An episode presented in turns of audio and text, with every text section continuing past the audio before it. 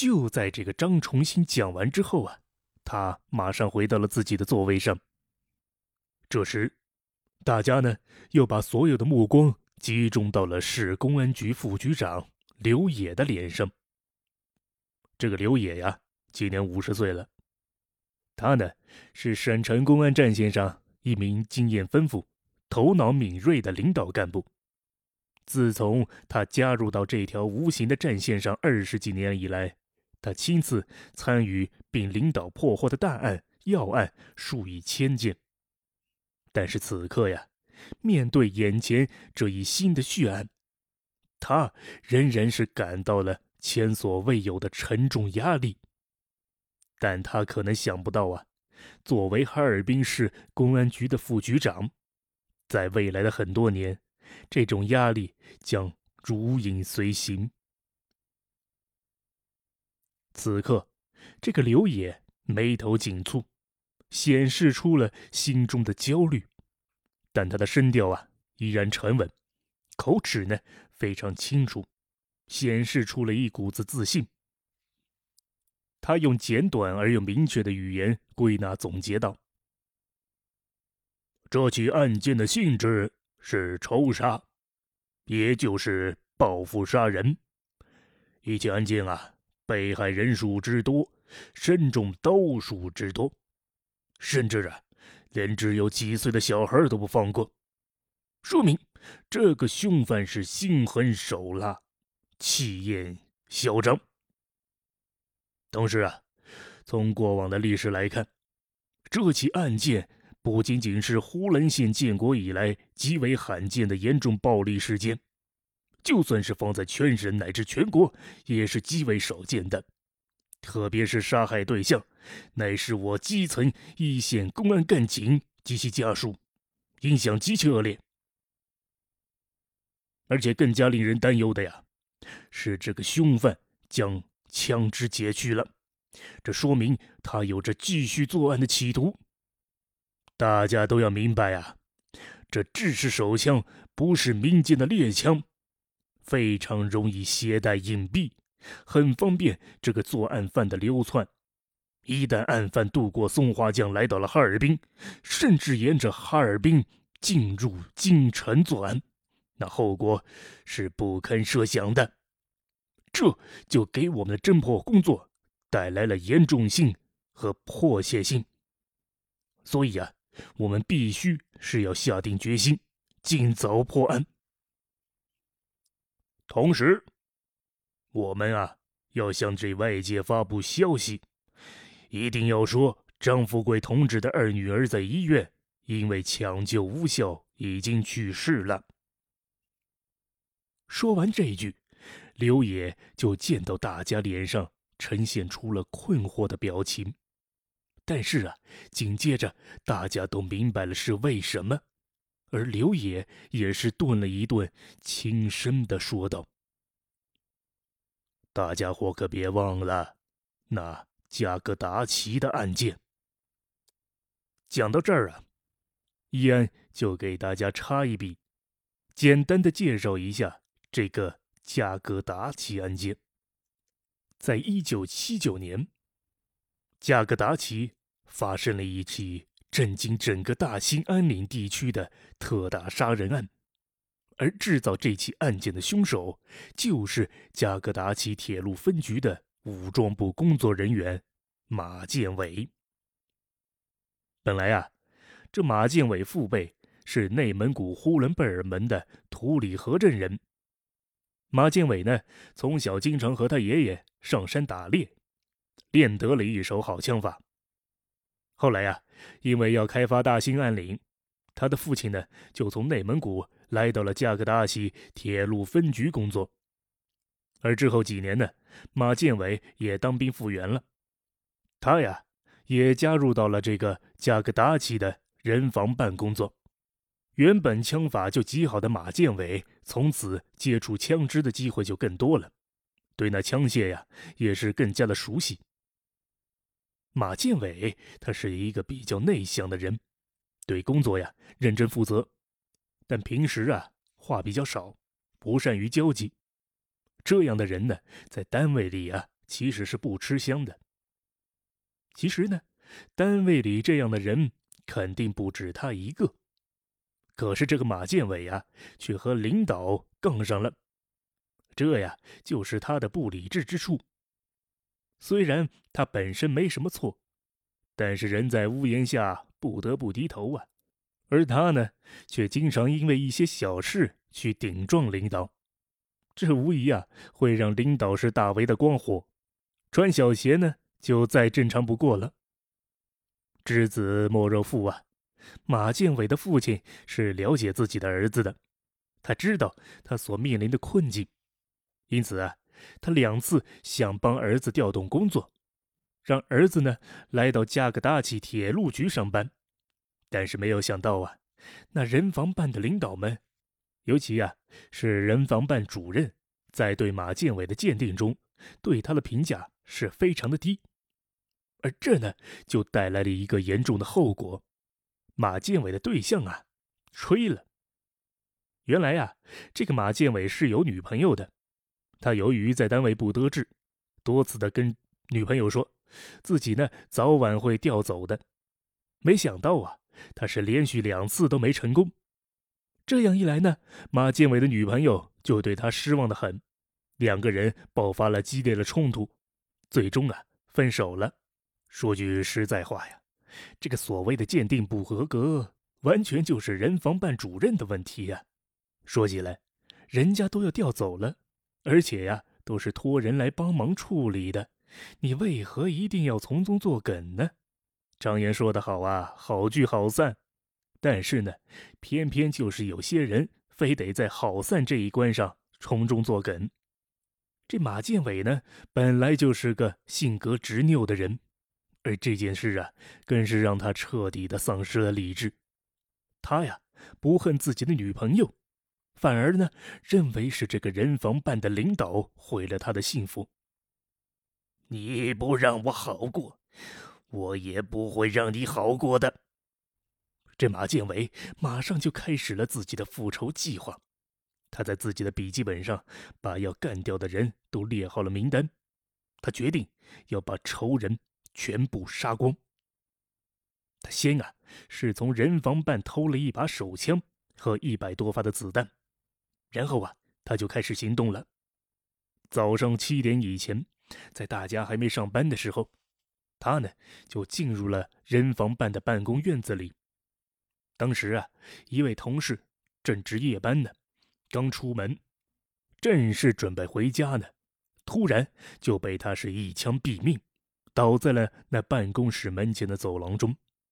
这时候啊，正好有两个人防办的同事从哈尔滨啊开会回来，其中一个呢带了很多的资料和书，不方便回家。所以呀，下了火车之后呢，就直接把这些书送到了单位里。谁知道啊，他这刚一进院子，就被马建伟击倒在了院子中。而杀了人以后呢，这个马建伟还把单位的大门给关上了，然后啊，把枪和子弹就放在了一个手提包里，提着包就跑到了人防办的一位副主任的家里。恰巧那天这位副主任修房子。房子里啊，有好多的人进进出出的，马建伟不好下手啊。这位副主任呢，见到马建伟在家里转转悠悠的，然后呢，就把他拉到屋里来。所以呀，从这件事上可以看出，这位副主任他并不认为自己和这个马建伟会有什么深仇大恨。马建伟在沙发上坐下。那装着枪和子弹的包呢，就放在茶几上。副主任问着马建伟：“小马，这么早来，有什么事儿吗？”马建伟就说到了：“哈，我这不是听说你在修房子吗？我就来看看能不能帮上忙啊。”这副主任啊，心眼不少。他知道这个马建伟可不是个喜欢溜须拍马的人，他来自己这儿啊，说要帮忙，指不定是另有目的呢。但是马建伟既然这么客气，他就礼貌的说了声：“啊，不用了啊，谢谢你。”然后呢，他就将马建伟送出门了。这位副主任啊，这算是躲过了一劫。随后呢，他来到了和自己有矛盾的一个男同事家里。这个男同事的妻子呢，已经先去上门了，而自己一个人就在家里休息。马建伟敲开了门，进了屋，根本就不说话，抬手一枪就把这个男同事给杀死了。随后呢，他又把院子门给关上了，不慌不忙的溜溜达达的出来了，又跑到了另一位有矛盾的男同事家里。这家的女主人啊，也已经上班了，而且呢，门还没有锁。男主人正准备带着儿子去上学，刚要出门的时候，就被马建伟打死在了院子里。他把大人打死之后啊，准备走，可这十岁的小男孩抱着他的大腿不让他走，而且那是哭叫的很厉害。马建伟这个时候啊，已经杀红了眼，随后呢，就把这个小孩也给打死了。并且呀，把两个人就拖入了煤棚子里，把院门关上，溜之大吉。此时啊，已经到了上班的时间。在人防办的工作人员进院子一看，发现这院子里躺着一具死尸，于是就立马报案了。在公安机关来了之后，又是验尸，又是提取物证，人防办的人啊，都在一边看热闹，没有人敢进屋办公。就这样，大家在院子里围观议论，直到了十点多钟，才想起进办公室。没想到这一走进走廊里，又发现一个死人。他们这样才感觉到问题的严重性。于是呢，单位派人立即到各家各户查看，最后才发现一共是死了五个人。这件事立刻就轰动了全城。整个加格达奇全部都戒严了。经过对人防办的调查，发现这个案发后啊，马建伟不见了踪影，而枪也少了一把。因此，这公安机关决定是立刻抓捕马建伟。在大兴安岭周围啊，那是地广人稀的，想离开这里不乘坐交通工具是几乎不可能。因为警察和周围的驻军立刻出动，将各铁路、公路出口是完全控制起来，同时封山，防止马建伟逃入那茫茫的大兴安岭。要是这个马建伟逃入那浩瀚的大兴安岭啊，想抓住他确实非常困难。然而呢，这个马建伟却没有这么做，原因啊只有一个，他就是想复仇。马建伟根本就没有离开加格达奇，这也难怪呀。他本来呀就是个非常执拗的人，现在呀这个复仇计划名单中的人还没有全部杀光，他怎么可能离开呢？就在这个军警们四处出击寻找马建伟踪迹的时候，他呀却悄无声息地潜入了他的最大仇人——人防办公室。主任的家里，没想到啊，马建伟一进屋，只看到了主任的女儿在家。马建伟就冷冷的问道：“喂，你爸爸在哪儿？”这个小姑娘啊，还算是沉得住气，开口就管马建伟叫道：“哎，马叔叔。”然后呢，他就说：“我妈妈生病了，她病得好重，我爸呢到哈尔滨开会。”就把我妈妈一起带去看病了。这个小姑娘啊，年纪不大，但是呢，却非常的聪明。她先是啊，管这个马建伟叫叔叔，立刻就将两个人之间的辈分给点了出来。这马建伟如果要杀了他呀，就明显的是以大欺小。而之后的一套说辞呢，既是保护了自己的父母，又显得是十分可怜。这个马建伟啊，果然是收敛了杀心。他看到屋内确实没别人，就要了一些吃的东西，然后呢，顺走了一双白球鞋。走的时候啊，他告诉小姑娘不准报告。那小姑娘呢，吓得是连忙点头答应。马建伟走之后，他心有余悸，没有敢马上报案。过了两天呢，他才报告的公安机关。而在此时，马建伟早就已经逃得无影无踪了。其实啊，马建伟根本就没有离开很远，他根据地一直是民政局单位的一栋平房天棚上。这一栋平房外边看啊是坡屋顶，而里面呢则是个平顶，也就是说呀，这个坡屋面下边和平顶之间就是空的，平顶上边铺一层很厚的巨木，用来保温。然后呢，作为办公房，进去之后呢，先是走廊，然后再分别进入各个房间。而走廊顶棚上面呢，通常会留一个方形的人孔，以方便维修。平时呢，上人孔就会由一块木板所盖住。马建伟呀，就是从这个上人孔钻到了顶棚的上面，然后又把木盖子给盖好，所以啊。根本就不会有人发现。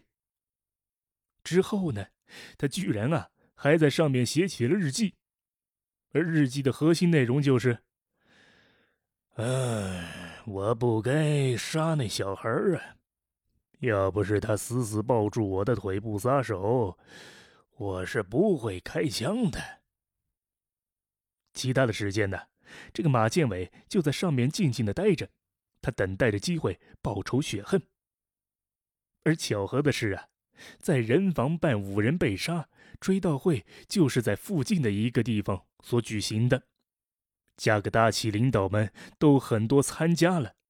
开完追悼会之后啊，因为要对受害者家属进行抚恤，因此啊，人防办的领导就和这个民政局的领导一起来到了民政局的平房，商量处理后续的问题。这马建伟自然是在上面听的是一清二净。等到会议结束之后，大部分的人啊都已经离开了，而屋内呢，仅剩下少数的领导干部仍然在议论一些悬而未决的问题。就在这个时候，马建伟就从顶棚上下到了下面。此时啊，他的目标只有一个，就是杀了这个人防办的主任。他以为呀，这个人防办的主任肯定会留在现场，所以呢，他就直奔会议室而去。没想到啊，这人防办的主任早就已经提前离开了。而此时，民政局的一位副局长早已认出他来，他刚想叫喊，就被这个马建伟一枪给打死了。而另一个人拿起电话想报警，也被他一枪打死。就在行凶之后。这个马建伟再一次的成功逃脱了。接连出现了两次重大杀人事件，一共杀了七个人。这桩事啊，就非常的严重了。省公安厅专门派了几名专家去协助缉凶，而这其中呢，就有我们前文提到的崔道直。这崔道直啊，来到加格达奇之后，发现这里呢笼罩在恐怖之中。一到天黑，人们都是不敢出门，各种的谣言那都传开了。甚至啊，有的人说这马建伟不杀够一百个人都是不会收手的。然而啊，这个马建伟的日子也是很不好过。他虽然没出过加格达奇。可一个人藏起来，生存也是非常困难的。随着那第二起的血案发生，加格大奇的街上啊，早就已经布满了公安干警和民警，到处巡逻搜寻着他。而马建伟呢，则躲在一处闲置房子的棚顶上，好几天呢都没有机会找到吃的了。到最后呢，他实在是没忍住，趁着天黑，他就出来觅食。没想到啊。这刚走出来没多久，就被一个法院干部给认出来了。在那个时候啊，好多公检法的人员都是配枪的，何况啊是这种非常时期。这两个人一照面，立马就开始用手枪对射。结果呀，这法院的人腿被击伤了，而马建伟呢也不敢恋战，连忙就跑到南边的一个院子里去了。没想到啊，这个院子是个单位，有着看门的人。那看门的人刚想拦住马建伟，就被他一枪给打伤了。但在这个时候，军警们早已从四面八方给包围了上来。最后，马建伟跑到了当地教育局的办公房子里躲了起来。这座房子立刻就被军警们围的是严严实实。由于是夜间，公安部门调来了汽车做探照灯，把这个房子照的是通亮。但是呢，大家都忌惮这个马建伟的枪法，谁都不敢啊，是轻易的往里面冲。僵持了好一会儿，警察呢先放了一条军犬进屋搜查。不一会儿，一声枪响。这条军犬啊，被打伤的嗷嗷的叫了出来。警察呢，就向屋里是开枪示警。马建伟他眼看着没有出路，就先把这个枪从窗户中扔了出去，以此呢吸引警方的注意力。这稍停片刻，他呀却快速的从另一个小门冲了出来。然而，此刻所有出入口都被枪封锁住了。他一出门啊，就立刻被击倒在地。眼看他躺在地上不动了，几个警察不放心，又补上了几枪，将这个马建伟给彻底打死了。加格达奇历史上最特大的恶性杀人案件到此才算全部结束。在事后验尸啊，这个马建伟身中了二十多枪，从他身上搜到了日记本。上面呢记载了他的复仇名单。虽然啊，他已经对杀死小孩有了忏悔，可由于此时是一九七九年，虽然制定了中华人民共和国的第一部刑法，但是啊，得到一九八零年才执行。因此呢，仍然是要靠以前的条例和法规对马建伟的行为进行定性。最终啊，将马建伟杀人案定性为是。报复杀人，而不是反革命杀人，对马建伟的家人呢，受到的影响也比较小。